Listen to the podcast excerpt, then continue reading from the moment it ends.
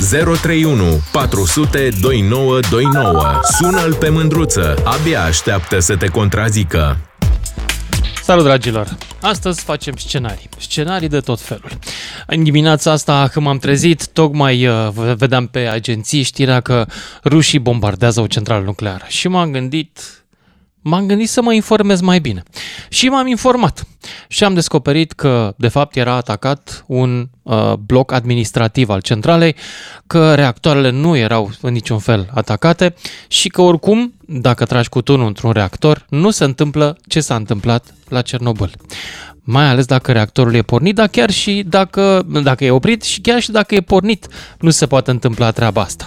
Pentru că în reactor, în momentul în care există o amenințare, există o problemă, sunt niște bare de moderare, așa se numesc, niște bare ca niște surcele uriașe, ca niște țevi uriașe, care coboară în reactor și blochează reacția nucleară. El practic devine destul de inert. Poți să tragi firește cu tunul până să-l faci una cu pământul și să arunci toată materia din reactor afară. E adevărat, poți să faci treaba asta. Dar nu va fi o explozie catastrofală, va fi pur și simplu o explozie mecanică, să spunem așa, adică o, o dispersie mecanică, după care cineva trebuie să strângă de acolo. Dar nu va fi mai multă contaminare decât în zona respectivă. Oricum, nu s-a întâmplat asta. Rușii au jucat la Mașchirovca, așa cum se numește la ei. Mașchirovca, adică dezinformarea militară. Au regizat un spectacol de sunet și lumini în care au tras cu câteva trasoare într-un bloc administrativ pentru ca toată Europa să se scape în pantaloni și în pampers că vezi, Doamne, urmează încă un Cernobâl. Este pur și simplu o demonstrație de propagandă militară.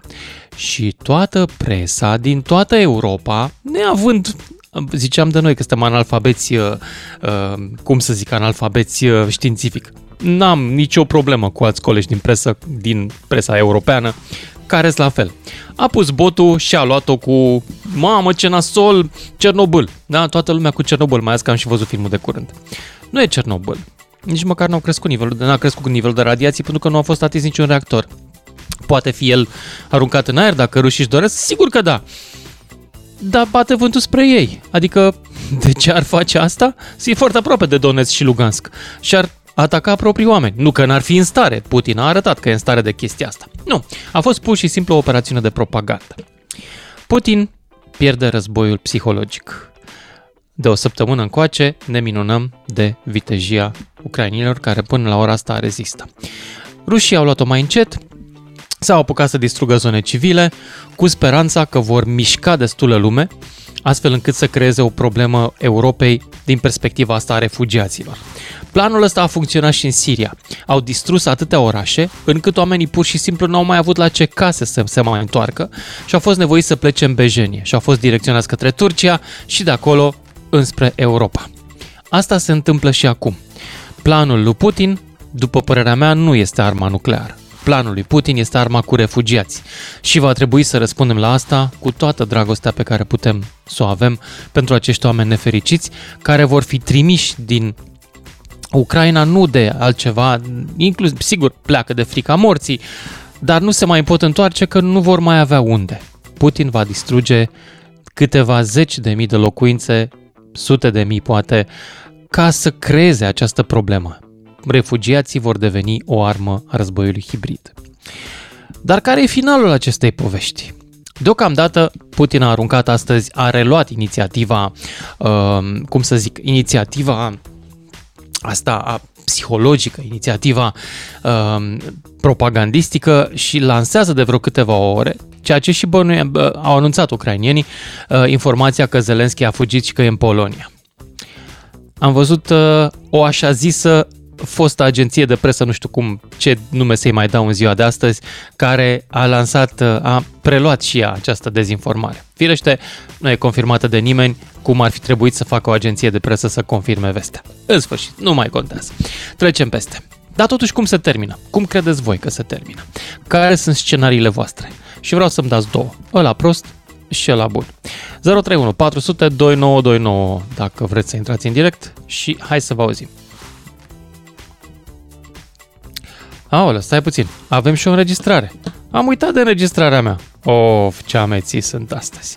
Bun, începem, uh, începem uh, povestea asta cu o înregistrare. Um, Stai puțin, că nici nu mi-am notat pe aici pe undeva. A, așa. Uh, Adrian Cojocaru l-a invitat astăzi pe profesorul Ciprian Mihali, prieten cu mine pe Facebook uh, și vă recomand să-i dați un follow pe Facebook că e deștept și vorbește foarte bine. E profesor la Universitatea Babeș-Bolyai din Cluj-Napoca și a, a fost astăzi la omul potrivit, la Cojocaru și are câteva lucruri să ne spună apropo de scenariile astea. Dar vreau să privim un pic în viitor. Dacă Vladimir Putin nu va mai fi, mai devreme sau mai târziu, cum ar putea să arate Rusia într-o perspectivă optimistă asupra Europei. Să spunem că la Moscova vin forțe sau oameni, lideri, care nu-și mai doresc astfel de episoade, nu mai au astfel de gândire.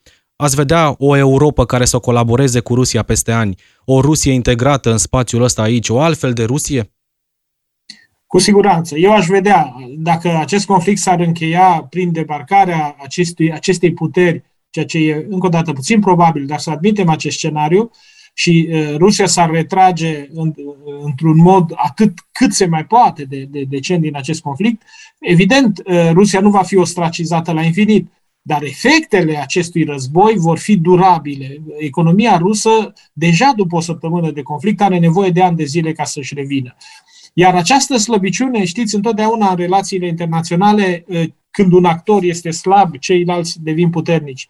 Uh, pentru că avem, pe de o parte, lumea occidentală, dar avem în cealaltă parte actori la fel de interesați de slăbiciunea Rusiei, cum este China bunăoară, cum este India, cum sunt țările din, Orient, din, din toată zona Asiei Centrale. Uh, e un joc geopolitic care se va modifica. E un joc geopolitic care se va schimba foarte mult Uh, economia rusă și societatea rusă va avea nevoie de foarte mulți ani pentru a se repune pe picioare și în acest moment cel puțin am mari îndoiel că ea va urma uh, în anii ce vin un proces de democratizare. Pentru că dacă ne uităm bine, Rusia nu are în spatele ei experiențe democratice. De la Lenin, de la țari, Lenin, Stalin, Khrushchev, Brezhnev, Uh, până la, uh, până la Putin astăzi nu avem practic uh, o, un exercițiu democratic în societatea rusă. Dacă va fi de inventat acesta, se va putea, evident, inventa, s-ar putea inventa, s-ar putea întâmpla asta cu ajutorul Occidentului, dar să zicem că acest, să rămânem precauți cu acest scenariu optimist, să rămânem rezervați și să vedem mai degrabă revenirea Rusiei în mat ca sa și Uh, nimeni nu are nevoie de o țară atât de mare, slăbită. Uh, Rusia poate să-și revină în timp, uh, renunțând sigur la pretențiile sale militare, renunțând la această doctrină agresivă și redevenind un partener de încredere. Dar asta va fi greu pentru că și-a încălcat foarte multe dintre, dintre angajamentele luate până acum. Va fi lumea altfel, domnule profesor, după ce se încheie acest conflict militar? Eu cred că da. Odată mă gândesc așa, Ucraina integrată în Uniunea Europeană, poate și în NATO. Republica Moldova integrată în Uniunea Europeană, Georgia integrată în Uniunea Europeană, Finlanda și Suedia țări aliate NATO. Din start, geopolitica aici în zonă se schimbă. O Rusie altfel, poate alte relații cu China, poate alte relații între Rusia și Occident, între China și Statele Unite, nu știu.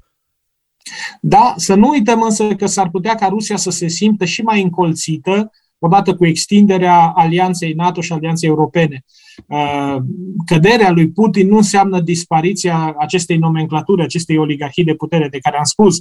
Uh, există convingeri uh, foarte puternice la Moscova privind spațiul vital, și folosesc acest termen, această expresie cu multe ghilimele, spațiul vital al Rusiei. Uitați-vă la doctrina lui Dugin privind uh, securitatea spațiului sovietic, pardon, ex-sovietic rusesc, Uh, zonele tampon și așa mai departe. Deci Rusia nu va rămâne pasivă, nu va asista pasivă la această extindere. Pe de altă parte, însă, se rescrie istoria solidarității și istoria cooperării europene. Cred că inclusiv uh, Uniunea Europeană va trebui să-și regândească uh, multe dintre presupozițiile care au creat-o și care o fac să fie ce este astăzi.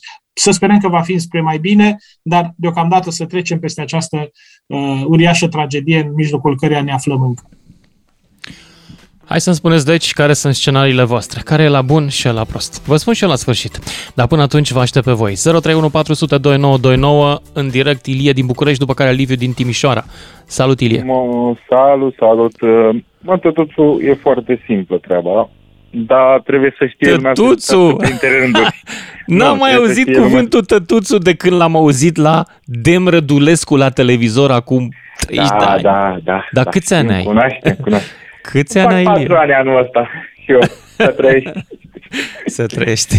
Uh, uite, gluma e glumă, dar hai să fim serioși și să citim printre rânduri. Eu când am auzit discursul nebunul ăsta, am zis clar, ăsta pornește război. Toți zic că nu Așa. se poate un al treilea război mondial. Nu exclude. Fiindcă e vorba de Rusia, e vorba Băi, de să America, știi, e nici vorba eu nu-l de exclud, dar știi ceva? Nu mai mi-e frică de el. Pentru că, pur și simplu, cred că merită să te bați pentru țara ta, dacă ar fi la o adică. Eu, eu, da, asta am spus și eu. Am făcut armata, sunt rezervist, deci până la 55 știi cum stă treaba. Mulți acum și români, domnule, de ce să mă bag eu pentru ăia? Că ucrainienii ne-au furat te- pământurile, teren, ne-au omorât. Băi, Nu oameni, ne-au furat cine ucrainienii terenurile și ei au fost ocupați de Rusia. Vorba- Rușii ne-au furat. Știi că e și partea aia Ei, care... Știu că domne, asta este istoria. exact ce livrează. Da, da, aia a fost ocupată de Rusia, de Lenin, Stalin, toți nemernici ăștia ai lor. Exact, exact.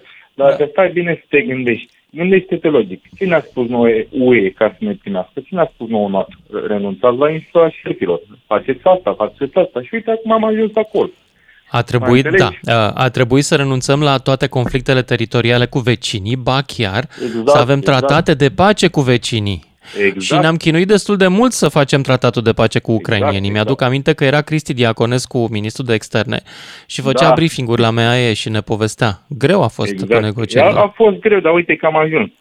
Da. E, Scenariul e foarte simplu, dacă stai să te gândești. Războiul oricum a pornit. El vrea să ia Rusia înapoi, să o facă mare, cu fostul URSS, destabilizare economică, destabilizare în pacea lumii, să împrăștie, exact cum ai zis și tu, să fie în Siria, distruge tot și împrăștie și masa migratoare să se ducă de colo-colo.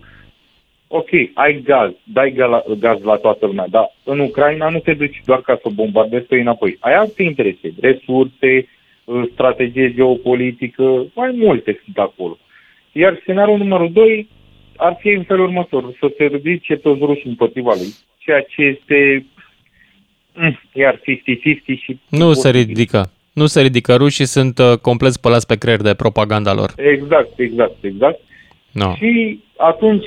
Păi să dacă nu sunt câștige nimeni- 25% dintre români spălați pe creier de propaganda Da. rusă în România, da, Unde păi e în propaganda Rusia, rusă? De ce unde se noi avem tratatează? presă liberă, da. Da. Băi, În deci sfârșit. pe mine mă, mă uluiește efortul lor în România din ultimii 10 ani, despre care am scris Da. de-a lungul timpului. Da, Uriaș da, efort. De când, de când cu Iliescu, lasă În România au cel puțin o televiziune și jumătate, ca să zic așa. exact, Minim. Exact. Da. În sfârșit, scenariul numărul 2, asta vreau să zic. Scenariul numărul 1 ar fi un război total care nu ar fi bine pentru nimeni. Scenariul numărul 2 să cadă de la sine și toată lumea să se bă, izoleze exact cum s-a întâmplat, să scoate de colo-colo și nu mă poate să țină financiar nici armată, nici țară, nici aia. Și atunci, varianta numărul 2. Și ar mai fi, ar mai fi o chestie, dar mă cam greu aici, adică, ok, destabilizezi, faci drept, pui mâna pe centrala de reacție Chernobyl. Bun, ai zis și tu, este corect, ai zis, nu explodează, dar toate particulele intră în aer. Iei tot uraniu, tot plutoniu de acolo, o să faci și vrei. Dar nu poți să cred faci că trag în reacție. primul rând că le rămâne lor în ogradă acolo, bate vântul spre ei, stai liniștit. Exact, exact. Nu cred îl că ia în se ogradă apucă la să ei facă și treaba asta. folosește- Îl ia în E ogradă la chiar ei și problemă. folosește cum vrea. Da. Îl fa- mai înțelegi, poate să facă Nu, au vrut să ne arate centrale pisica, nucleară, nu... uh, cum să zic eu ție, poate să facă să devină a doua putere sau prima putere în lume uh, care are energie nucleară, adică curent electric. Mai înțeles asta pro- probabil vrea să facă el. Aia, Da. Nu are... a- Rusia are multă capacitate instalată din vremea URSS. Asta e adevărat. Da. Și ar Da, trebui asta să, să avem și noi, dacă mă întrebi.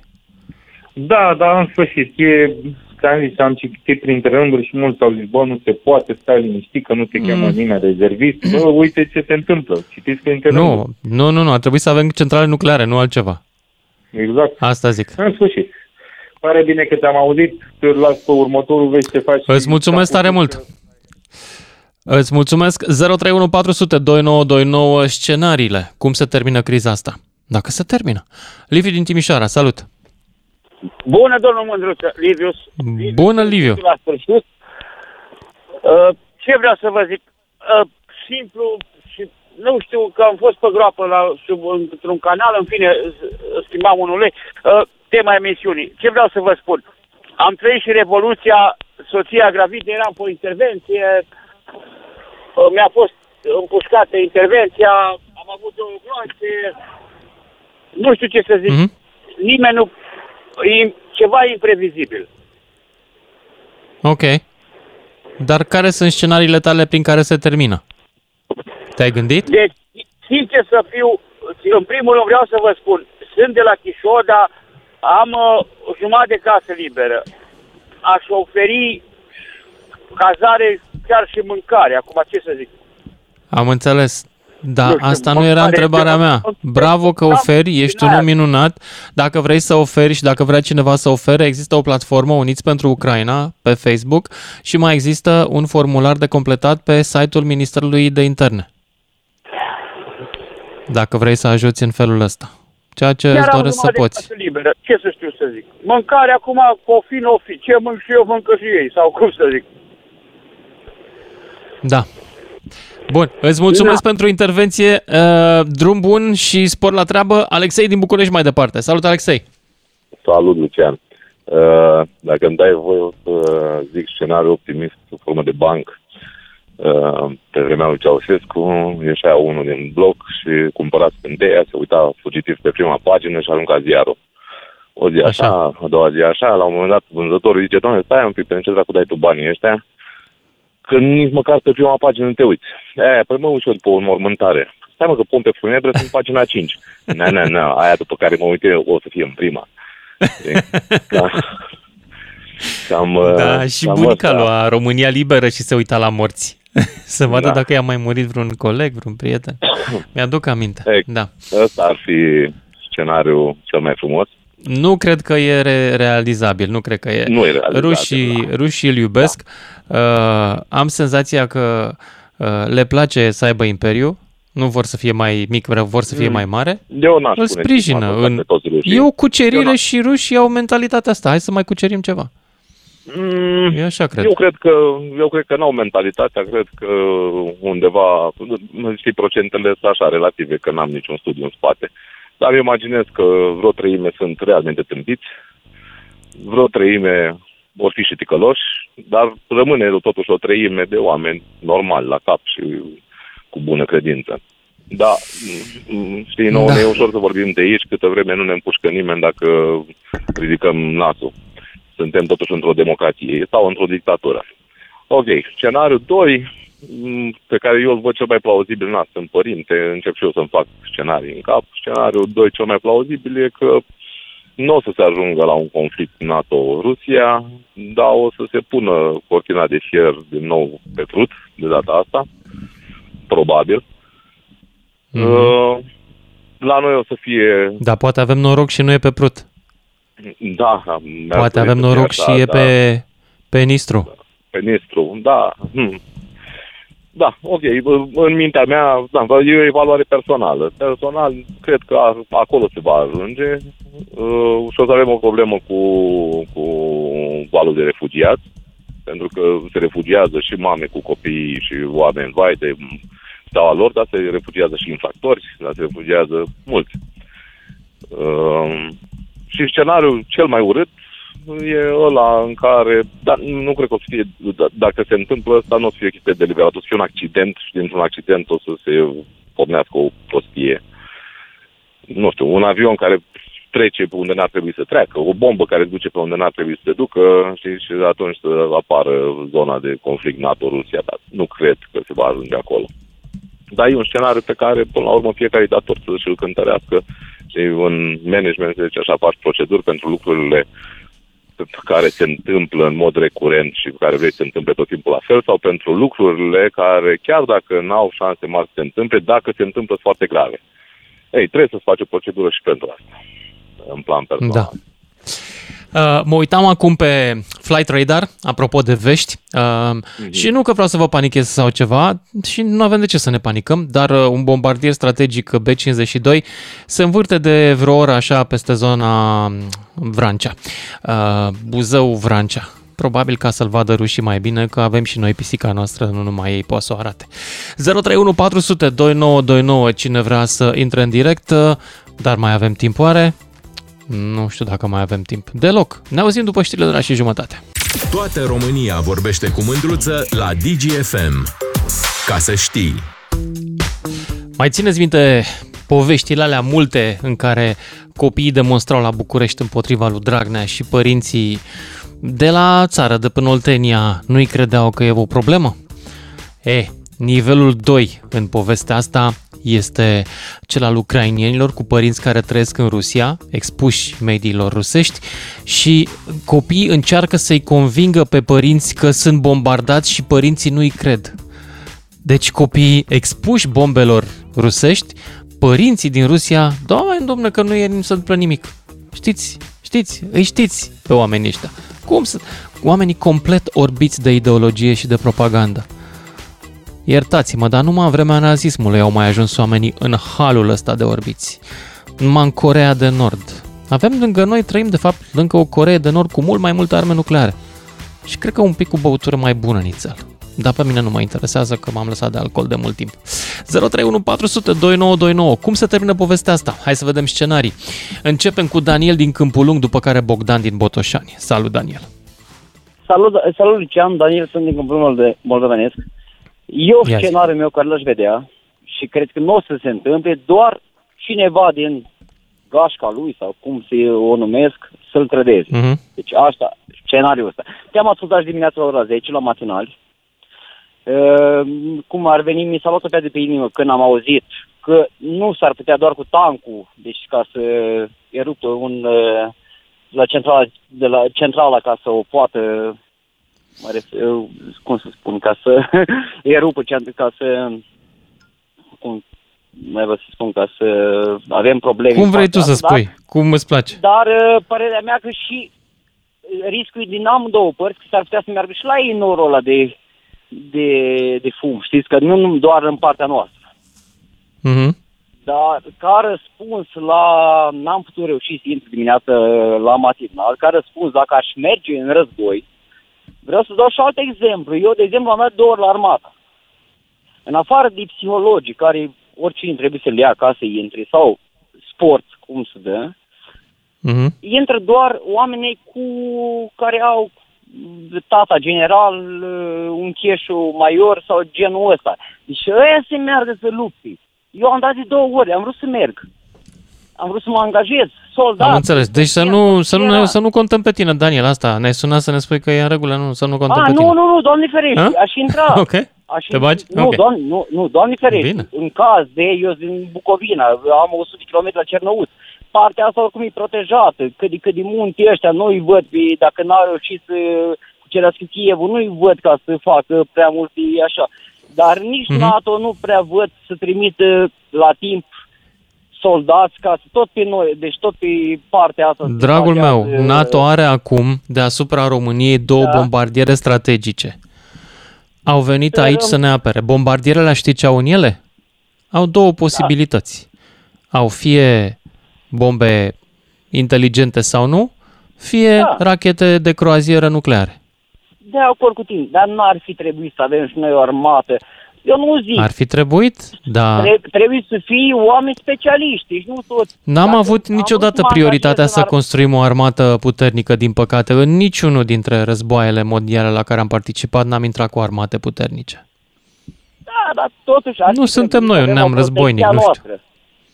Da? E pentru mea. protecția noastră, firește, da, Deci- normal. Eu înțeleg că trebuie să fii și oameni specializați în IT, în multe. Eu când m-am, anga- am vrut să dau, când am dat examen la armată, mi-am deschis site-ul și îmi- îmi descarc tot ce trebuia să învăț.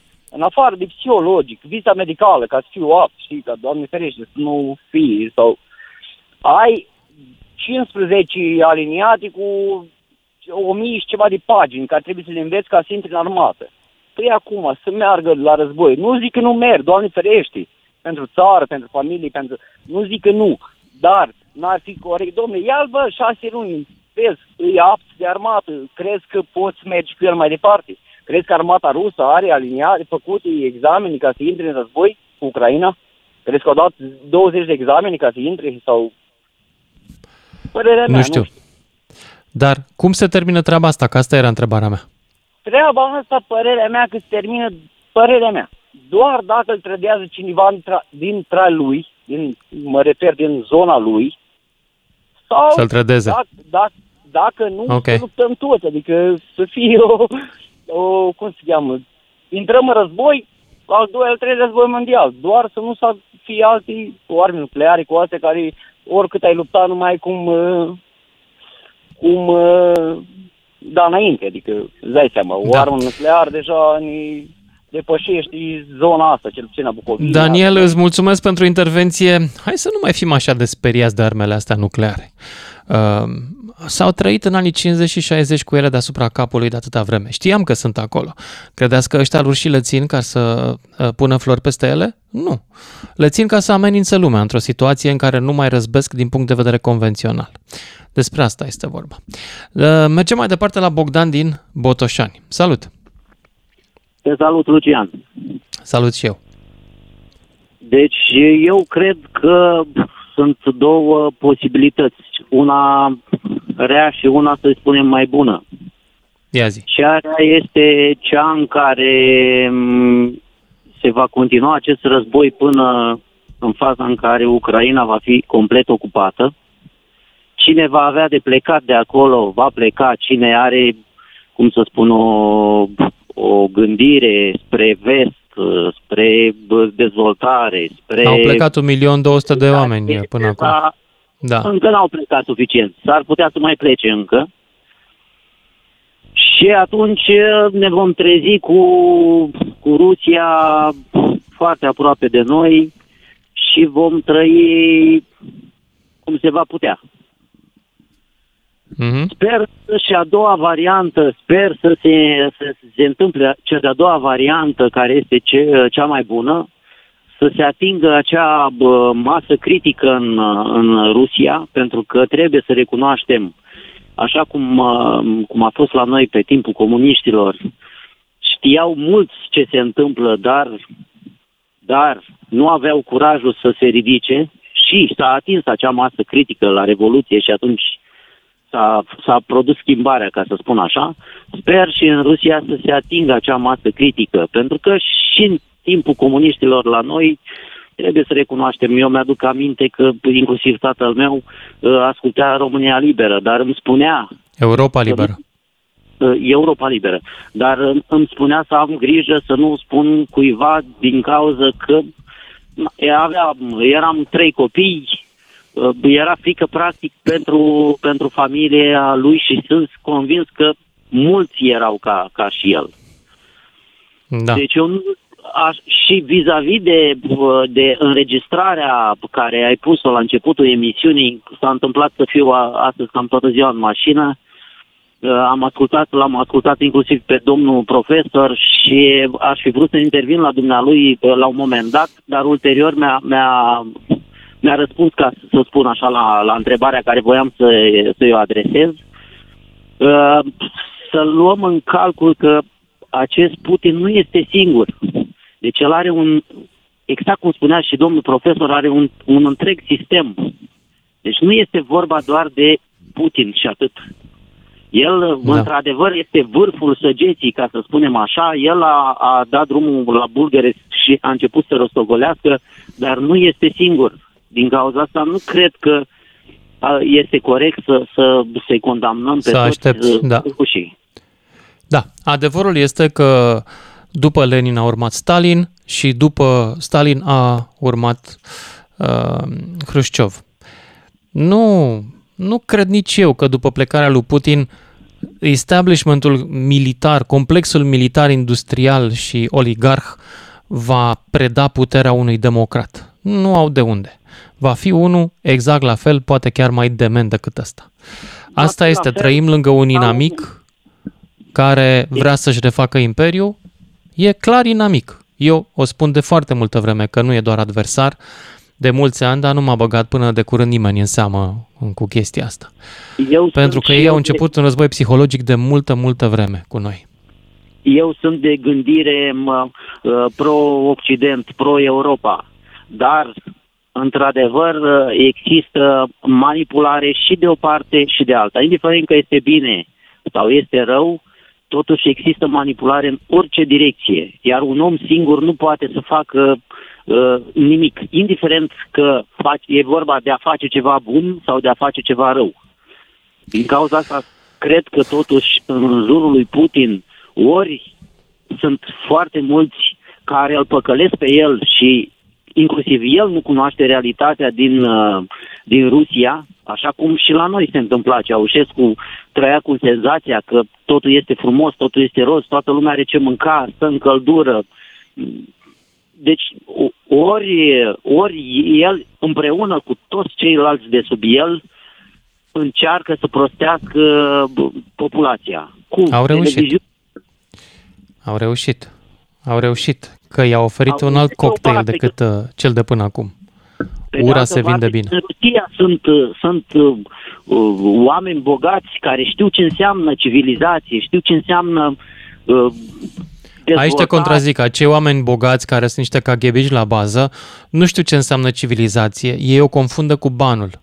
Civilizația nu e banul, civilizația nu e aurul, e cartea, e morala, nu e Lamborghini. Da, da, domnul Lucian, dar totuși sunt oameni foarte mulți ruși care au mers în vest, chiar și într-o excursie. Și, și la ce le-a folosit, iată, că unul nu se întoarce să demonstreze a el acasă pentru principiile pe care le-a văzut funcționând în vest și a văzut cum sunt societățile vestice, că libere și prospere.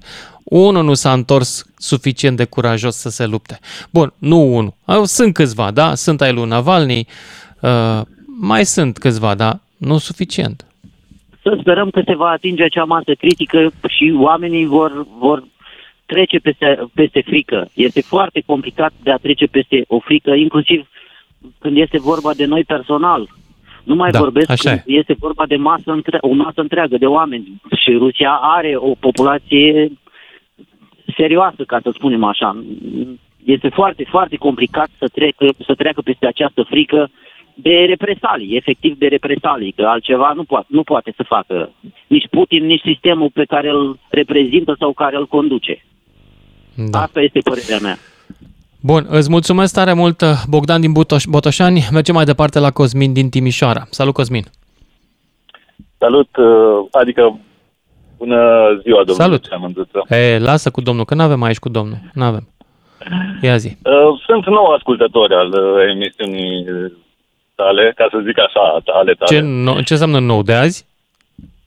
Nu, Sau de, de, 3, de când cu războiul? Zile, de, când, de când a început Aha. războiul. Că okay. vreau să aflu de știri și am ascultat. Și Dar înainte ce ascultai, de curiozitate? La... Ce post ascultai da. înainte? Ascultam muzică. Petrec ah, foarte okay. mult timp în mașină și nu mă interesau de știri. Acum chiar mă interesează de ceea ce se întâmplă în lume mult mai mult. Mm, înțeleg. Și, și am fost atent la emisiunea ta și am să răspund și la tema emisiunii, dar ceea ce mi se pare la, și la zilele trecute, foarte multă lume care te-a sunat, parcă le-a dispărut naționalismul la români. Deci parcă nu mai suntem naționaliști. Toți care au spus, au spus că și apără țara pentru nu și apără țara, că se apără pentru ei sau pentru familia lor. Nimic altceva pentru e, Asta Nu cred că te referi la naționalism, eu aș numi altfel. Curaj. Și da, Cred că mai curaj. degrabă curaj se numește. Am senzația că unora li s-a făcut frică. Posibil și asta. Vorbesc că eu lucrez într-un domeniu în care iau contact cu foarte multă lume. Astăzi ce s-a întâmplat în Timișoara și se întâmplă de câteva zile, toată lumea caută iod. Deci e disperat Asta cu iodul e genială. Așa ce, știu. Așa ceva n-ai văzut. Deci nu Dar se știi de unde s-a ceva. răspândit? O să râzi. Știi de unde a venit prima oară povestea? De la Bruxelles. Acolo a început isteria cu iodul. Și uh, doamne în vârste caută în disperare în farmacie iod. Bun, asta e da. una din ele. Eu cred, mai cred, o chestie, când a făcut un om politic, a ieșit în față și a zis pentru o perioadă de timp să nu vă uitați la un anumit post de televiziune, foarte mulți au înțeles chestia asta să nu se mai informeze din două, trei canale de televiziune sau orice altceva, să-și ia mai multe și iau de bune ceea ce scrie pe Facebook. Este îngrozitor ceea ce se întâmplă. Iau oamenii pe bun, sunt foarte mulți cunoscuți de mei care tot ce găsesc acolo pe Facebook este adevărat. Nu ai cum să-i contrazici. Aia ce scrie acolo este sfânt. Da. Nu Păi, ascultă o ce știre, putem nu face? ascultă măcar, măcar să dea puțin pe un digi, pe un orice altă post, hai să nu... Da, pentru că, vezi Să tu, vadă propaganda asta este ca alcoolul. Te îmbată, te face să te simți bine, să fii cel mai tare din parcare și dă dependență. Da, e, Asta trist, e. trist ce se întâmplă. Acum, ca să E. răspund la tema emisiunii, Da, cum vezi tu Posibilitate- scenariul de exit aici, în povestea asta? Sunt două alternative, clar că două scenarii posibile. Una, moare Zelenski, se transformă în uh, martir, care o să fie revoluție tot timpul acolo, nicio, o să-și pună guvernul lui, Rusia, doar o să fie un stat din acela în care o să fie numai cu revoluții, o să chinuie să înăbușă. Și al doilea scenariu, moare Putin, în 5 ani, 10 ani de zile o să vină un nou Putin. Astea sunt cele două scenarii. Se termină, în ambele cazuri o să se termine partea asta cu bombardările, o să fie ceva sau pe plan local sau să se termine de tot dacă moare Putin, de exemplu. Înțeleg. Tu crezi că după Putin o să fie un regim mai bun? Nu, nu, o să vină în 5-10 ani, o să vină un nou Putin. A, unul Asta similar, da. Da. Exact, exact. Asta o să fie ciclic. Chestia că sunt, este îndoctrinare în așa fel, politicul face în așa fel încât să ajungi, dacă vrei să ajungi într-o funcție, să ajungi și ca președinte, ai nevoie de bani. Ai nevoie să te legi de anumite persoane, așa cum a fost legătura și lui Putin cu mafia, și să poată să ajungă pe o poziție înaltă, de la primar la președinte. Și asta a făcut. S-a legat cu anumite persoane, a beneficiat, a făcut niște beneficii pentru anumite persoane ca să câștige bani, să aibă bani să participe la o... Da. Bun, Cosmin, îți mulțumesc pentru intervenție, dar trebuie să mă opresc aici uh, cu tine ca să luăm și pe Andrei din Anglia. Salut, Andrei! Uh, salut, Lucian. Mă auzi bine? Am pus Da, foarte bine, foarte bine. Ah, perfect. Ia zi, și Uh, voi vă referitor cumpărați la iod în Anglia? Armele. Poftim? Mai spune dat. Și voi vă cumpărați iod în Anglia? Uh, nu, asta e o prostie, asta e o prostie ordinară. Nu, ce naiba, ce Ok, okay. faci, te-ai bine. explodat bomba nucleară, ți iod. În fine, asta vreau să zic. Toată lumea se sperie de uh, arsenal nuclear al lui Putin. Are 6.000 de focate nucleare și foarte Da, bine, are. are, ok, dar câte din ele funcționează? Când le-a pornit ultima dată? Uh, Toată lumea N-aș a vrea văzut să acum aflăm, nu știu de cum să carton. zic. Poftim? N-aș vrea să aflăm. Nu, ok, nu vrem să aflăm, dar toată lumea a văzut acum armata de carton a lui Putin. Da, au și ucrainienii pierderi de mii, de zeci, îți dai seama, dar ei încă nu au uh, eliberat Da, da, cifrele e numărul, adevărat, da. N-au făcut public Dar și numărul, Putin, uh, de adică morți, a, de a soldați. pierdut masiv în, cu ocazia asta. Chiar masiv. Da, Da. da, normal, normal. Ideea este că, uite, NATO uh, și Vestul uh, dau dovadă de lideri responsabili. Ei de, descalează, ei spun clar, mereu, nu vrem război cu NATO, nu o să trimitem trupe în Ucraina, nu o să uh, introducem un no-fly zone, dar în același timp se pregătesc. Deci e clar, diferența de, uh, de pregătire și de competență e uriașă. De asta mie personal și le spun tuturor uh, prietenilor mei, nu, nu mi-ar fi frică dacă ar fi să intre uh, Rusia într-un război cu NATO. Iau în perspectivă, Rusia are PIB-ul Spaniei, da? Pe cap de locuitor, PIB-ul pe cap de locuitor este mai Da, mare da. al României Are, față de... da, pe cap de locuitor noi suntem mai bogați decât uh, Rusia și ca salariu Exact, suntem bună la peste ei. Uh, Dar Rusia are capacitatea de a distruge PIB-ul tuturor celorlalte țări care sunt mai bine decât ea cam într-o oră. Cam într-o oră. Bine, e adevărat că dar dispare și ea bombele- cu ocazia asta, complet. Mai Dispare. Lucian, bombele astea nu se Da. teleportează, nu ajung în Paris peste noapte, dar sunt niște, că singurele arme periculoase de lor care le văd sunt submarine nucleare, care au 5 la număr. Și doar două au dispărut din port în momentul de față. Și sunt sigur că americanii sau NATO uh, le au sub, sub, sub uh, supraveghere. Și oricum, pe... În momentul uh, ăsta uh, avem deasupra României două bombardiere B-52 care pot să ducă da, și dar arme sunt ale nucleare. noastre. Și asta Sunt face ale, parte sunt din ale politica americanilor, de- da. Și cred Da, că le arată rușilor că, băi, la Suntem adică pregătiți. și noi avem cum ar veni, știi? Exact, exact. Nu, nu numai noi, are și Franța, are și Anglia, are și Germania, Da. are și... Deci NATO sunt 30 de țări cu peste un miliard populație. Rusia, 146 de milioane, vai de curul lor. Deci hai să nu ne mai panicăm atâta. Da, au intrat peste, uh, peste ucraineni, e dezastru ce se întâmplă acolo. Am un prieten în Kiev uh, și uh, jucam, când eram mai tinerel, jucam jocuri pe calculator cu el. Un băiat extraordinar și acum eu am amintit de el și am intrat în legătură cu el din nou. Și e dezastru, sărac, ce, ce se întâmplă acolo. Ba, uh, na, ei nu mai au speranță și pur și simplu sunt amorțiți ei, nu mai, ok, aud bombe, cad bombe, se mai duc în bunker, deja au intrat într-un, uh, uh, cum să zic, e totul uh, monoton la ei, s-au, s-au obișnuit complet și e, e grav că vezi și copii care nu mai reacționează când explodează da. bombele. În, uh, Îți mulțumesc, trebuie să mă opresc aici, fiindcă vin știrile în câteva minute. Ne auzim cu toții după fix. Lucian Mândruță face radio cu vocea ta când te lasă să vorbești în direct la DGFM. Ca să știi. Salut dragilor, hai să facem scenarii împreună 031 400 2929. Cum se termină povestea asta din Ucraina? Cum credeți voi? Care sunt cele mai bune outcome-uri pentru noi și cele mai proaste? Hai că folosesc și termeni englezești. Da, mă, cât mai am voie, că după aia o să le spună știți ei. Nu știu cum o să vorbim. Uh, ia să vedem, Andrei din Botoșani, zi tu. Din, din Petroșani. Petroșani, iartă-mă. Da. Am înțeles noi greșit. Nu, ok. Da, da. Ia zi. Uh, te salut, uh, Lucian, și să-ți dea Dumnezeu putere să muncești în continuare pentru munca care o faci. E okay? Îți mulțumesc foarte mult, dar nu e așa, nu mi se pare așa de greu. Era mai greu dacă eram pe front. O, da. Dar uh, știi cum se împarte munca. Toate sunt grele.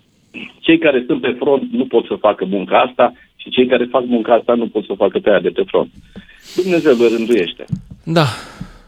Okay. Ia zic, cam ce scenarii ai tu în minte pentru finalul acestei povești? Dacă va veni mai curând decât mai târziu. Uh, e o treabă așa, mă surprinde de fiecare dată de o vreme de când îți ascult uh, emisiunile.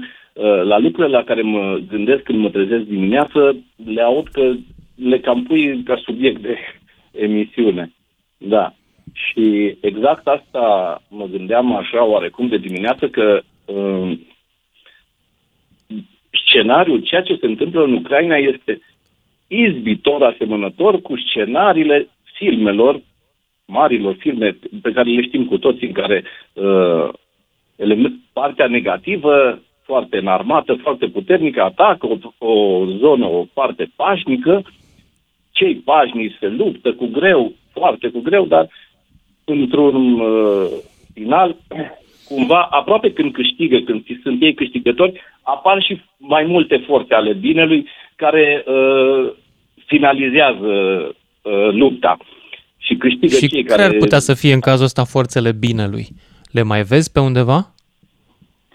Ei, nu că le mai văd, ele tocmai că știu că sunt, dar uh, uh, eu în momentul de față mă simt îmi dau seama că nu mă mai uit la un film, nu mă mai uit la Stăpânul Inelelor sau la uh, celelalte uh, filme. Și pe mine deja, eu mă simt, eu sunt indignat, eu, eu mă simt, zic, bă, noi suntem ori ca și în arenele romane, când ne uitam la, se uitau la un spectacol și uh, creștinii erau dați la lei, ori uh, mi-aduc aminte de uh, ăsta de la Caracal, care polițiștii nu intrau uh, nu, uh, la el în curte, că era ora 10 și când au sunat procurorul, nu, e 10 și 5, nu se mai poate. Deci trebuie, dacă ne lăsați până mâine dimineață, că poate îl deranjăm pe om, ceea ce se întâmplă în Ucraina este o realitate acolo. Pe mine mă, uh, mă afectează foarte mult emoțional tot ceea ce văd. Copiii, în primul rând, eu, eu nu suport să văd copii speriați și îngroziți. Eu, din punctul meu de vedere, uh, asta am spus dimineață, uh, mă rog, nu știu dacă NATO, oricum sunt extraordinar de dezamăgit și îmi dau seama că instrumente internaționale nu există. ONU, cel puțin, eu... Nu. Verde, nu există, așa. ONU nu are nicio forță. Există doar dreptul forței în momentul ăsta. Ne-am întors la situația da. din anii 30 și mai sunt uh, sancțiunile, dar nu par să-i deranjeze foarte tare și oricum da. sancțiunile ne vor lovi și pe noi. Noi știm următorul lucru, că uh, uh, dictatorii ăștia, uh, sancțiunile pe ei personal nu-i ating, suferă poporul lor. Într-adevăr, dar pe ei nu-i ating și ei gândesc cu mintea limpede și oricum mintea bolnavă, dacă putem să o numim limpede. Uh, e, e foarte greu. Uh, eu, în momentul de față, nu știu cât se mai poate continua. Adică ce facem? Ne uităm în fiecare zi cum, cum uh, vor pierde ucrainienii, cum oare a murit Zelenski în noaptea asta, l-au omorât, l-au asasinat. Uh, nu știm. Eu cred că nu cred. nu cred. Curaj, nu o duc așa de rău ucrainieni în momentul ăsta. E o săptămână și o săptămână și o zi și nu au reușit să ia niciun oraș important, cu excepția Hersonului, care nu e un oraș atât de mare. Da. Celelalte rezistă în momentul acesta. Sigur că s-ar putea să pice, dar, dar, uh, dar Kievul, care e blocat în momentul ăsta, Kievul uh, e bine din perspectivă militară. Coloana care a înaintat spre Kiev pare să se fie oprit dintr-un motiv sau altul. Părerea da, mea este că Putin, Putin vrea mai degrabă sudul, vrea ieșirea la mare, vrea orașele de pe coastă, Odessa și vrea să fie vecin cu noi, că auzi că e mișto în vama da. veche. Da, da, da. Da, da, e un scenariu, uh, nu știu dacă o să aibă, dacă ar avea, sper să nu, să aibă timp uh, Putin să facă în timpul vieții lui. Probabil vrea să curețe Ucraina, dar în mintea lui bolnavă, dacă vrea să pune arme nucleare în Belarus, cu siguranță va, va dori să le repună înapoi în zona asta. Evident. dacă le-a avut. Da, el, el vrea... Ce se întâmplă acum cu oamenii care fug e mai degrabă epurare etnică. Așa este. Este Așa o nouă este. epurare etnică. Da. Așa este, este o atitudine de interloc care intră într-un restaurant și începe să-i bată pe unii de la o masă și ceilalți. Eu cred că e un moment în care Europa, Bruxelles, dacă ei se consideră și sunt într-adevăr o forță, eu cred că ar trebui să aibă curajul să, să, să se consolideze și să-și facă o forță militară și să intre. Eu, de, de arma. Mie azi dimineață, eu asta spuneam, nu mi-e Dacă de arma fac nucleară. asta și dacă Putin Deci, pierde pe arma teren, nucleară în cap. Arma nucleară, da, ar putea să distrugă un oraș, Nu, două din nu, Europa, da. cel puțin. Iar tu nu te gândești la un lucru, Andrei. Uniunea Europeană nu are arme nucleare. Păi, na- nu are Franța și... Mă rog, Are nu Franța, mai- ai spus bine, Franța are. Franța are. Atât. Anglia nu este în Uniunea Europeană. Ți aduce aminte că a ieșit?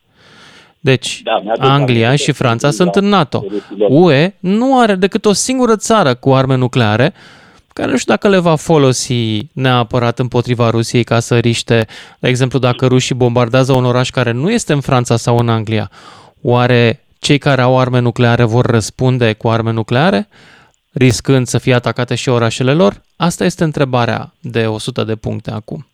La fel și în cazul Americii. E o întrebare legitimă, cred eu. Și cred că de aceea, de aici vine prudența Uniunii Europene și a NATO în general. Pentru că nu vor să afle uh, care sunt până la urmă uh, commitment-urile, dacă ele merg până la capăt în privința asta, în privința apărării cu lovituri nucleare la lovituri nucleare. Dacă funcționează ochi pentru ochi. Din privința asta vorbesc. Da, e greu, dar până, eh, probabil ei vor să aștepte momentul în care sunt siguri și stăpânesc situația, dar ce se întâmplă până atunci este greu de suportat.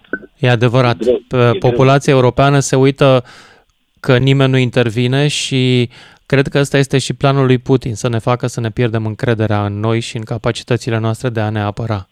Tocmai de aceea Da. trebuie să ne îmbărbătăm, da? Și să Da. ne pregătim mai degrabă să stăm decât să fugim. Corect. Putin vrea să aducă Rusia să se întinde până la granițele din 70 sau din 80, dar a reușit să-și aducă Rusia, propria Mhm. Rusie, este în momentul de față, în anii 70-80, când nu aveau, uh, nu mai au nicio televiziune, nu mai au radio, nu mai au presă și trăiesc în frică și în teroare. Și a adus propria Rusie a- acolo, unde vrea să-i aducă pe toți. Asta este clar și evident. Ca să vadă și Da. prietenii aceștia despre care tot uh, mai pomenim și îi întâlnim la televiziune și la, și la televiziune și la radio, cu care e din ce în ce mai greu să, să discut, mai ales de când rușii ne-au dat tezaurul înapoi, ne-au înapoiat tezaurul și nu mai avem ce să le reproșăm. Da, e în regulă. Și că l-au ascultat pe, Pa- pe Lavrov ieri, care zicea, domnule, că ne-au blocat banii băncii centrale a Rusiei pe niște bănci și ăsta e furt. Și venea să zic, bravo, Franță, e, să vezi și tu cum e. Să vezi vedeți și și tu voi cum cum e. Da. Bun, Andrei, îți mulțumesc că mergem mai departe la un anonim tot din Petroșani. Salut! Alo, bună, Lucian! Bună! Alo? Ești în direct. Ce, ce vreau să spun, a fost episodul ăla cu tanchistul rus care n-a trecut peste ucrainenii care ieșiseră cu mâinile goale. Și cred că s-a trecut prea ușor peste episodul ăsta, care are o semnificație. Știi că dar nu știm ce s-a întâmplat mai departe dacă nu cumva au luat-o pe un drum ocolitor și asta a fost. Bine, bine, uh, important e da. că n-a trecut peste mulțime. Asta da, n-a trecut. În, în Beijing... A avut un pic de umanitate acolo. În altă așa, parte îi vezi că bombardează exact. zonele civile fără probleme, deci, deci nu toți sunt deci umani. Tanchistul, tanchistul chinez a trecut peste conaționalii lui, peste consum, peste conaționali, nu peste o, un individ din Bangladesh. Și crezi că rușii n-ar face-o într-o situație mai dramatică? Ei, imaginează-ți dacă atât îi considerăm pe ruși monstruoși acum, infernali, cât de infernal sunt chinezii. Când o să avem probleme cu chinezii, o să ne rugăm să vină Putin înapoi să ne stăpânească. Eu cred că... Mă, eu nu o să da? mă rog. Păi, Mi se pare că totuși chinezii sunt un pic mai departe, adică trebuie să, trebuie să vină ceva cale până aici și nu cred că interesează așa de mult uh, Europa. Ai observat că în ultimii 10 ani investițiile lor fundamentale sunt în Africa, unde sunt resurse? Da, păi exact, da, unde sunt resurse materiale. Bine. Bine, anonimule. Cu... Eu nu înțeleg de ce ești anonim. Da, mă rog, mergem mai departe. La Claudiu din București. Salut! Salut, Lucian!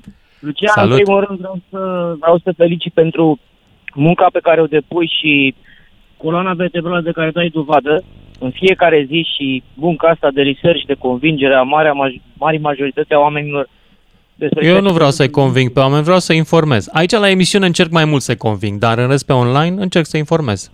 Exact, exact și este vorba de o informare sănătoasă, care în ziua de astăzi este, suntem exact în locul în care nu trebuie. Iar în partea cu Rusia vreau să mă gândesc și eu la ceva. Am stat și am gândit-o pe toate părțile. Că fiecare avem familie, avem și stăm și ne gândim. Băi, oare marea armată rusească a putut să fie în halul ăsta umilită? Nu știu ce să zic. Poate că n-au pus adică- cele mai bune unități pe acolo, i-au pus pe aia mai slăbuți. Eu știu. Adică, cred că Putin și-ar fi trimis acolo numai puși de 18 ani carne de tun ca să ce? Să moară au, au trimis, nu, au trimis și uh, trupe mai ca lumea, ca dovadă că a fost omorât ieri un general, general Spetsnaz, deci cum ar veni trupele speciale. Trupele da. speciale de elită. Eu asta vreau, da. eu, eu sunt de părere că Putin este un pic cam, uh, nu, nu cred că e foarte bine informat. Cred că cineva are intenția să-l, să-l inducă în eroare. Eu știu, uh, Știi care e chestia? Uh, așa m-am gândit și eu la scenariul ăsta, dar eu cred că pur și simplu a ajuns în situația ca orice dictator în care nu mai acceptă să afle vești proaste și ea se chinuie să-i dea numai vești bune în jurul lui. Cred că e al mint exact. nu ca să-l ducă în eroare, ci ca să-i facă o plăcere. Exact, asta, asta ne arată istoria, că la fel s-a întâmplat și cu Hitler. Toți acolo și cu, și cu tovarășul Nicolae Ceaușescu. Ce surprins da, da, a fost da, el când a descoperit că toată lumea îl urăște. Ții minte? Deci și el și Leana. Da. Da. Și pe mine mai mă supără încă o chestie. Uh, gândirea asta noastră a românilor, și asta mă refer la cei care au trecut de 45 de ani, 50 de ani, mulți colegi de muncă și multe cunoștințe. Domne, dacă vine la mine în războiul, știu ce, lupt pentru Iohannis, lupt pentru Câțu, lupt pentru toți politicienii ăștia care ne-au terminat viețile și sunt corupți și fură și pentru ei, ei lupt. Și eu le-am pus întrebarea, băi, dar dacă cade bomba aia lângă tine, lângă familia ta și mor cunoștințe, mor oameni din familia ta, tu ce faci? Tu te gândești că mori pentru lupți pentru Iohannis? Nu mă, lupți pentru tine, pentru bucata ta de pământ, pentru viața ta, pentru drepturile tale. Asta nu înțelegem noi ca și, ca și popor, ca și nație. Da. Pe mine mă șochează că ăștia care au urlat cu libertatea antimascării 2 ani, acum ar fi trebuit să fie complet de partea ucrainilor care se bat și ei pentru libertatea lor, da, libertate, libertate, nu doar cu mască. Nimic. Exact. N-am văzut nimic. Da. Da, asta, nu i-am văzut. Poziția ghiocelului tot timpul. Asta ne-a învățat istoria. Asta am fost și asta cum să fim. Din cauza ei, din mentalității ăsta e bolnave. Nu toți. Eu zic că nu toți, Claudiu. Da, nu toți. Nu toți. Așa este, așa este. Nu toți. Dar... Îți mulțumesc pentru vorbele înțelepte de în seara asta și merg mai departe la Bogdan din Timișoara. Salut! Alo! Salut, Bogdan! Uh, bună seara, domnule Mândruță, Bună! și tot ascultătorii DGFM. Știți ce vreau să vă spun? Uh, Ia doar o, o mică paranteză până să vă spun verdictul meu care ar fi rezultatul cu Putin. Eu nu sunt în Timișoara, a venit de 20 de ani de la Roma, am întors în România în plină pandemie cu doi copii mici. Am făcut nebunie, asta într-adevăr. De dar, unde te-ai întors? Am fost 20 de ani stabilit aproape la Roma. Și m-am La întors Roma. am trecut Aha. în plină pandemie, da. Da. M-am întors Așa. în plină pandemie, am avut mai multe probleme, am deschis o firmă, în fine, nu mai contează. Acum fac, uh, fac drumul Câmpul Lung, Timișoara în fiecare săptămână pentru pâine, pentru că muncesc doar eu. Și săptămâna trecută n-avem televizor acolo absolut nimic, nici măcar radio, doar pe, tele, doar pe telefon ce putem vedea unele știri, că sunt multe false, ori pe Facebook, ori pe Twitter, ori pe TikTok, nu poți să-ți dai seama. Deci eu plecând de la Câmpul Lung spre Timișoara, trebuie să fac În primul rând, pe Maratonul TikTok Sibiu. nu te sfătuiesc sub nicio formă să te uiți. No, da, dar da, Nu da, e de știri. Aruncând un ochi, aruncând un ochi și venind pe Valea Oltului spre casă plin de tancuri. Deci acum o săptămână plin, blindate, toate nasele. Mhm. Normal că puțin așa te gândești, bă, ce se întâmplă. Acum, săptămâna asta, întorcându-mă din nou spre casă, tot pe Valea Oltului plin de mașini de Belarus și de Ucraina. Și la volan erau doar femei și copii în spate. Atunci când vezi că populația e, e panicată, cum poți să spui, cum spunea și domnul de mai înainte, că nu lupt pentru Băsescu, nu lupt, bă, oameni buni, stați să ne înțelegem, dacă ăla chiar invadează Ucraina, ăla e clar că nu se oprește acolo, toate țările care e pe lângă el, nu se mulțumesc, el nu vrea Ucraina, el vrea tot ce e pe lângă, pentru că el nu suportă pe nimeni să comandă. Iar părerea mea, i s-a închis un pic lanțul, pentru că el deja prea mult s-a întins. Și știți cum e, de multe ori când cazi pe Eu picioare, cred că mai multă acum se lume- va gândi mai bine înainte să invadeze următoarea țară, că i-a mers cam prost în Ucraina.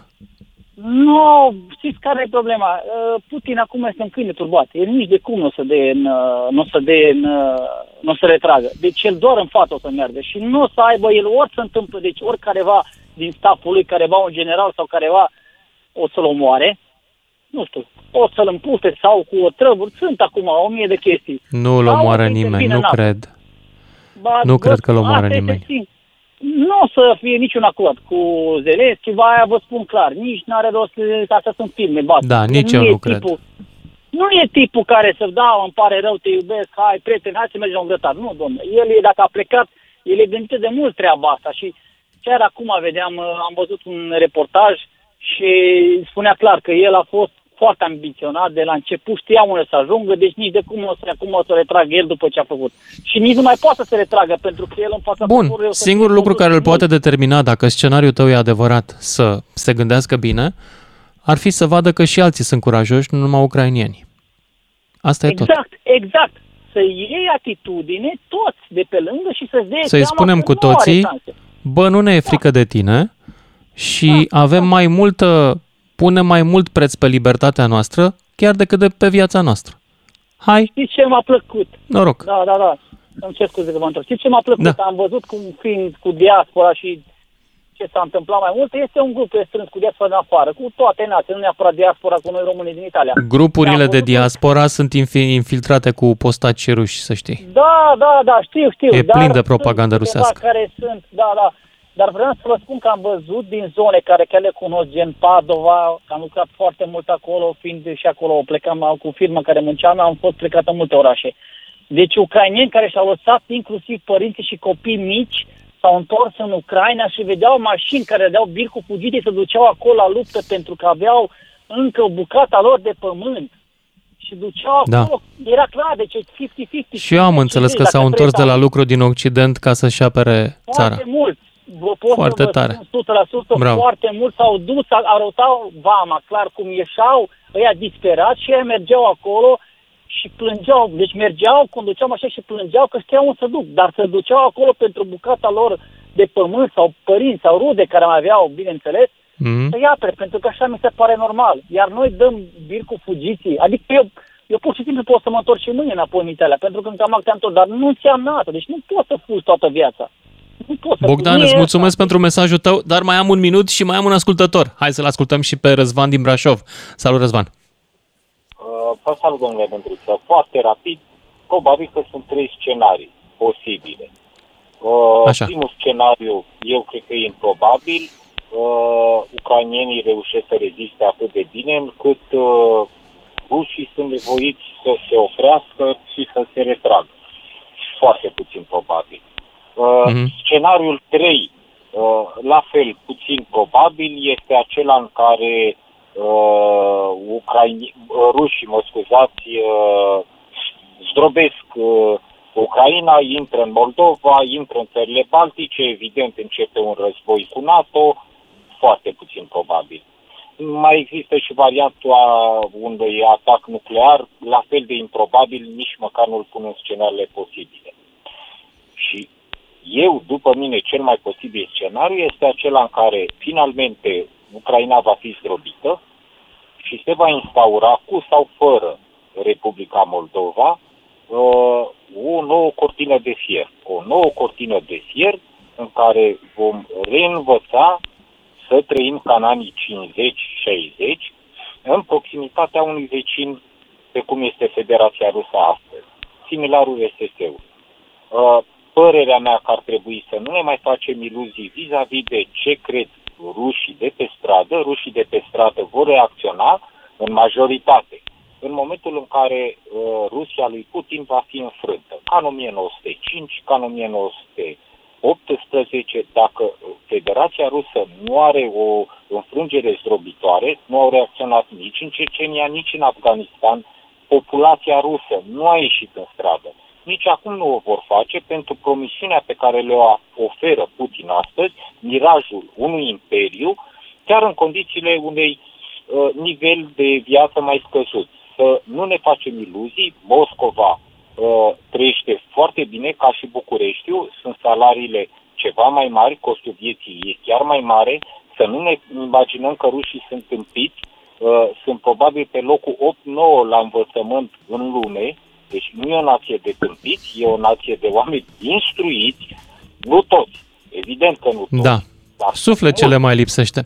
Răzvan, uh, absolut de acord cu analiza ta. Îți mulțumesc uh, pentru vocea rațiunii. Ne auzim cu toții după și jumătate.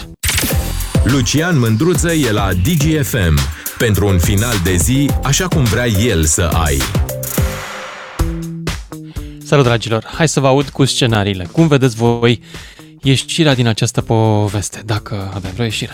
031 400 2929 Olga din Brad. Salut!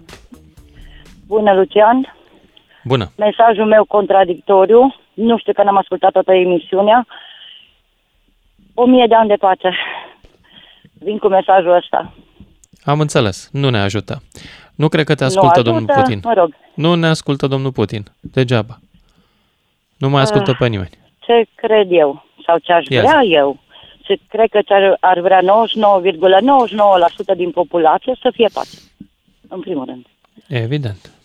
Să se așeze cei doi cetățeni cap de țări la o masă care să nu fie la 30 de metri, cum bine a spus Zelinski, și să negocieze. Negocierea înseamnă să lași.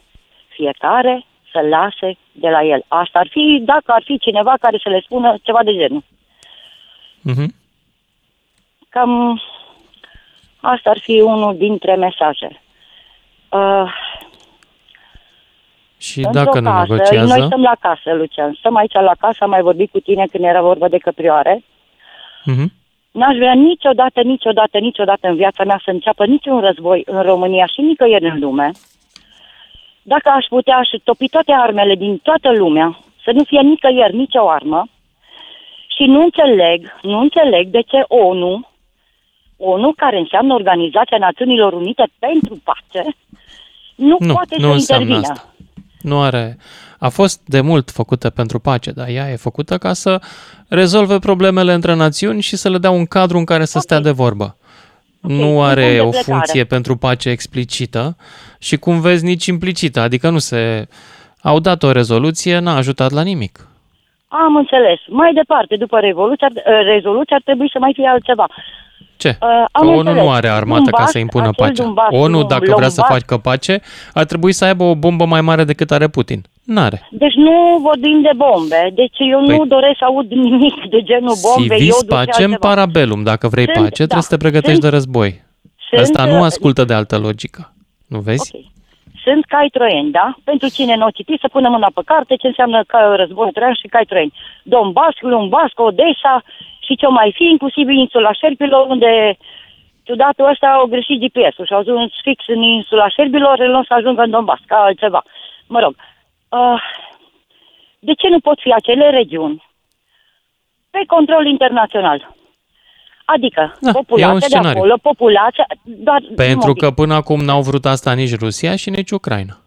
Foarte rău că n-au Ucraina a vrut nici unele, vrut nici să altele. fie ale lor, Deci, Lucian, rușii au vrut să fie ale lor. De fapt, rușii l-au ocupat, că ei au intrat ok, acolo cu ăia au armată vrut prima o- oară, am acum înțeles, 2014. am înțeles, fiecare cu orgoliu și strategia lui.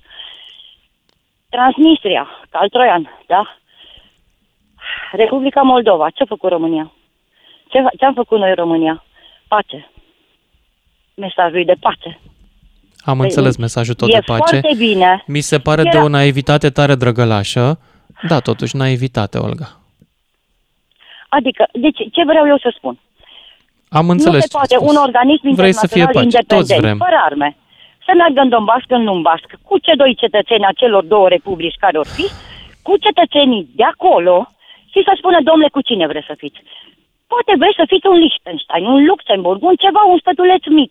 Indep- colați în dreapta, colați în stânga, e fix treaba voastră. Dar să terminați odată și să începeți de aici. Dacă nimeni nu cedează, ce negocieri sale? Ca să înțelege și bunica. Dacă nu negociezi și nu lași de la tine, trebuie să lași de la tine, indiferent cât costă. Costă vieți omenești până una alta. Ceea ce e inuman în, în secolul, suntem în secolul unde merg pe lună și pleacă dincolo de lună și noi stăm și ne îngrămădim în niște tancuri nenorocite. Deci așa ceva e inimaginabil. E inimaginabil fac și totuși așa se ceva? întâmplă. De ce Olga, nu fac așa ceva? ție și oamenilor naivi care cred că dacă se roagă pentru pace și uh, au gânduri bune, se vor și întâmpla lucruri bune, vă recomand să vă treziți la realitate. Realitatea e alta. Eu stau la casă. Și eu știu dacă uh, la casa mea, dacă la casa mea... Ce mai dezarmat aici? I s-a Am dat înțeles. foc, Lucian, nimeni Am înțeles. n-ar trebui să vină să pună Eu gaz zic să te peste trezești foc. la realitate și tu îmi spui unde locuiești. Bravo! Lucian, Am eu înțeles. stau la casă. Dacă Am la casa înțeles, mea Olga. să ia foc, să ia foc casa mea, da? Ar trebui Da. să vină cineva să pună gaz peste foc? Nu, ar trebui toată lumea să vină să stingă focul. Pentru Dumnezeu. Da, exact, ar fi minunat. Cu excepția situației în care, la tine în sat, este unul tâmpit care are foarte mult gaz și căruia îi place să dea foc caselor. Asta este situația reală, Olga. Get a life. Trebuie să merg mai departe pentru că am și eu limitele mele la întâlnirea cu drăgăleșenia feminină, totuși. Sunt un om rău, mic, suflet mic. Dar îmi place să vorbesc lucruri adevărate. Nicu din Cluj, salut! Salut, Lucian. Ia zi. Am ascultat emisiunea numai de când a vorbit domnul ăla că nu știm unde e uh, naționalismul nostru. Sunt de acord cu tine. Ne, ne lipsește curajul. Am o anumită Da, vârstă. naționalism eu cred că nu avem nevoie, deoarece Da, da, da, avem- ceea ce da, face exact. Putin acum este exact naționalism. El vrea să Exact, unească asta- toată asta. lumea rusă în jurul lui. Băi, știi ce? Naționalismul, cum vezi, este fie ridicol când este dacism în cazul nostru, fie ucigaș când este putinism. Mie nu-mi place naționalismul, aș prefera un patriotism luminat, care vede și alte națiuni în afară de a noastră și nu crede că suntem cea mai cumoți din lume. Bravo. Bravo. Exact la asta vreau să mă refer. Nu trebuie să fim naționaliști, trebuie să fim patrioți. Avem aceeași vârstă, Lucian. Eu am făcut armata, am fost la Revoluție, aș fi printre primii, chiar dacă am 55 de ani, aș fi printre primii care m-aș înrola. Pentru că Ok, eu știu bravo. cum a fost la Revoluție. Eu știu ce am strigat atunci la Revoluție. Problema e că nu mai avem curajul să ne ridicăm împotriva ăstora care ne masacrează ca și Putin. Ne masacrează psihic. Deocamdată nici nu este bine să ne ridicăm, să încercăm să Exact. păstrăm pacea cât de... Cu ăștia nu merge, cu ăștia noștri nu merge. Uh, ce o să se întâmple cu Putin, părerea mea strict personală. Eu cred că uh, este un proverb românesc. Peștele se împute de la cap. Așa. Eu am impresia că cineva de acolo din anturajul lui o să... L-a stricat anturajul, zici? nu știu. Cred că e și ales anturajul să fie exact ca el. Uh, Da, am înțeles, dar când pierzi câteva sute de milioane, ca anturajul lui, cred că pierd de mult mai mult de sus câteva sute de milioane. Acum, Da. în situația actuală. Da. Eu, asta, asta e părerea mea. Și ăia, cum ai spus prima dată, nu prea sunt educați, ăia sunt foști caghebiști, fără Ups, l-am pierdut pe Nicu din Cluj. Bun, când a zis cuvântul caghebist, iată, se întâmplă ceva. Adrian din Câmpina, salut! Salut, bună seara! Bună seara! Ia zi. Cu tot respectul și ce să spun că am 49 de ani, tatăl meu a fost veteran de război și mi-aduc aminte și în momente în care când a fost a lupta până în Ceoslovacia, îmi spunea, ferește-te de ruși. Există o problemă foarte, foarte mare cu acest Da. Putin. Se va opri? Cu liderilor, hai să nu dăm pe tot poporul, deși um, când mă uit ce se întâmplă acolo îmi pierd respectul, dar hai să vorbim despre lider mai degrabă.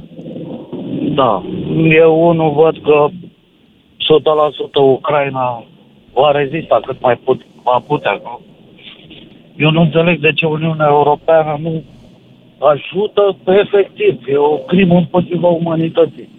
Cum poate să ajute altfel decât intrând militar peste Băgați ei? în NATO. Și... Băgați în NATO și apără.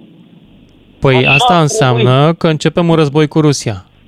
Îți dă mâna să iei- începi un război cu unii care au 6.000 de arme nucleare? Ia gândește-te.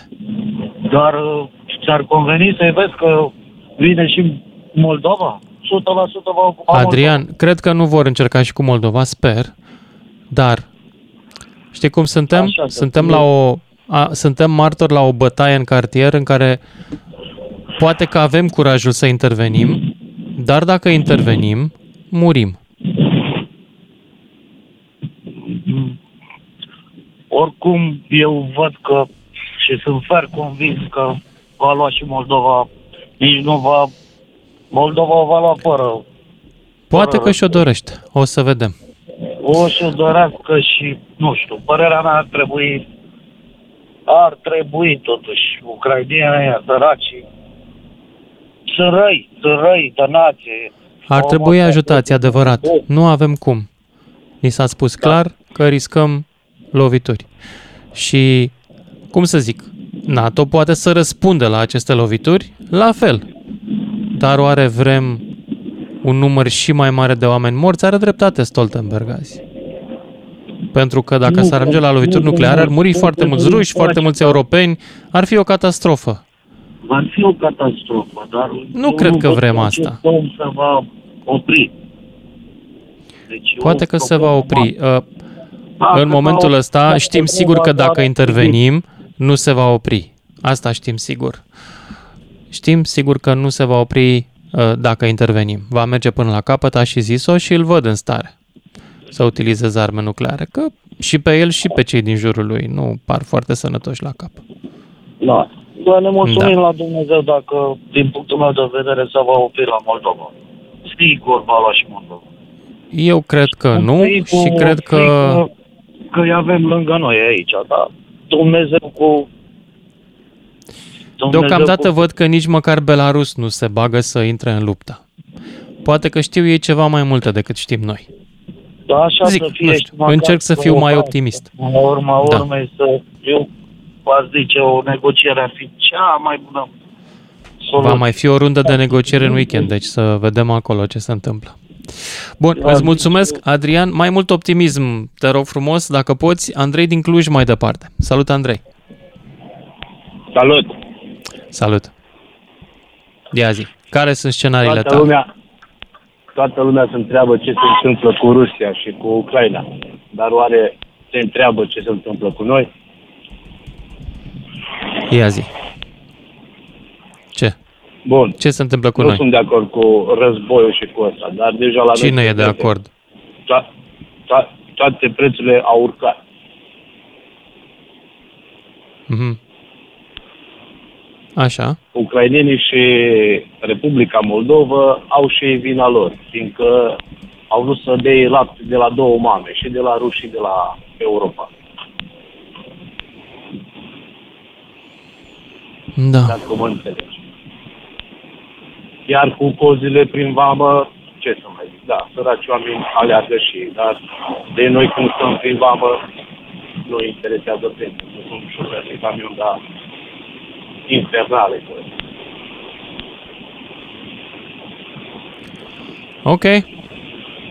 Iar Înțeleg. cu covid Cum totuși tu care... Cu COVID-ul, gata, s-a încheiat cu COVID-ul, la revedere. Bun, Nu ne mai interesează. Gata, am terminat cu COVID. Am terminat prin război. Păi, am terminat, da, exact, că au reușit Putin în 24 de ore să termine cu COVID. Exact, Au reușit da. cu perioadă. Da. Asta e. Îți mulțumesc Motorin au- pentru... Îți mulțumesc pentru intervenția ta, Andrei din Cluj, dar merg mai departe la Ionuț din Argeș. Salut, Ionuț! Hei. În momentul de față, uh, părerea mea este în felul următor. Uh, Cred că Mr. Putin vrea să demonstreze cât de tare e și momentan, urăsc să spun chestia asta, dar momentan e cel mai tare. Cum ai spus și tu mai devreme, uh, el are cea mai mare bombă. Uh, da, nu e el cel mai tare. Uniunea Sovietică, care i-a lăsat bombele astea, Da. e ok, cea am mai înțeles. tare. Dar, dar, Da. dar el, el folosește puterea asta moștenită cumva. Nu cred că se va opri până nu va cuceri întreaga Ucraina. Uh, îmi pare foarte rău să zic asta, am mulți prieteni în Ucraina, am și colegi în Ucraina. Uh, Chiar ai vorbit cu ei în ultimele zile? Ce zic? Da, da, da, am vorbit, Și? am un prieten foarte, foarte bun în Kiev. Uh, am vorbit acum două ore cu el. Este într-un, uh, într-o stație de metrou. Uh, na, face voluntariat, uh, împarte ce poate, apă, resurse, mă rog. Cum e moralul? Da, e grav, e grav. Uh, da, toți sunt uh, cu moralul, mă rog, uh, foarte jos, dar nu atât de jos cum s-ar, s-ar fi așteptat el, pentru că încă nu au reușit să pătrundă în Kiev. Mhm. Știi, cum, știi, știi convoiul la mare de care se vorbea de 60 de kilometri, de nu știu ce, aparent Da, da, nu da. se mai mișcă, că l-au lovit cu, cu forțele aeriene Mhm. și da, este o mare victorie pentru ei. Uh, acum stau bine și în Mariupol și la Odessa am înțeles că stau foarte bine. Mă rog. Așa, Deci să sunt revin la optimiști? idee. Da, da, da. El cel puțin și bă, atmosfera din, din uh, bunkerul lor de acolo este optimistă cât se poate. Așa. Da, eu am- Hai să vorbim de eu am- scenariul la care te gândești tu. Da, eu mă gândesc în felul următor, că NATO trebuie să intervină. Eu știu că amendamentul 5 și nu știu ce, ei așteaptă... Deci, deci eu știu că NATO nu este agresiv, da, este pur defensiv. Da, e defensiv. Dacă nu Da. intervine, da, dar dacă nu intervine NATO, da, vom vedea al treilea război mondial oricum, pentru că el oricum vrea să intre în Le- uh, Letonia, Lituania și Estonia. A declarat chestia asta. El vrea să refacă uh, fosta Uniune Sovietică în nebunia Mhm. lui. Da. Iar în momentul în care aia Și se tu va crezi că ar întâmpla- trebui să intervină NATO și să provoace NATO războiul mondial? Eu cred că nu. Nu, și nu, nu. NATO crede la fel. Dar, da, bineînțeles, da, și sunt perfect de NATO acord cu trebuie să chestia rămână o asta, dar- alianță de apărare și în istorie să se știe cine a atacat primul. Da, dar până Cine? la urmă va Dacă a interveni atacat cineva. Da.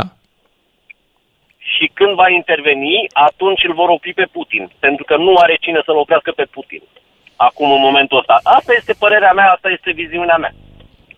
Am înțeles. Cred că despre asta Deci- face misiunea. Toate scenariile tale sunt negative, înțeleg. Din păcate, din păcate. Nu- Sau, sau ar putea să câștige războiul ăsta și să se oprească cu Republica Moldova, din păcate, din nou, cu cucerirea Ucrainei, iarăși, din păcate, și cam asta este. Trasăm noi, uh, noi granițe. Înțeleg. Bun, îți mulțumesc pentru scenariul tău. Eu sunt mai optimist un pic, dar îți respect uh, opinie.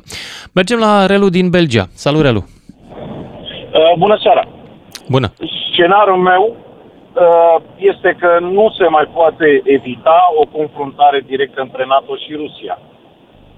Ok. Din păcate, cred că se va interveni prima oară pentru asigurarea poate unui culoar umanitar, de evacuare, de aprovizionare. Asta, asta se cu... întâmplă deja prin înțelegerea dintre părți în Ucraina. Nu e nevoie de intervenția NATO.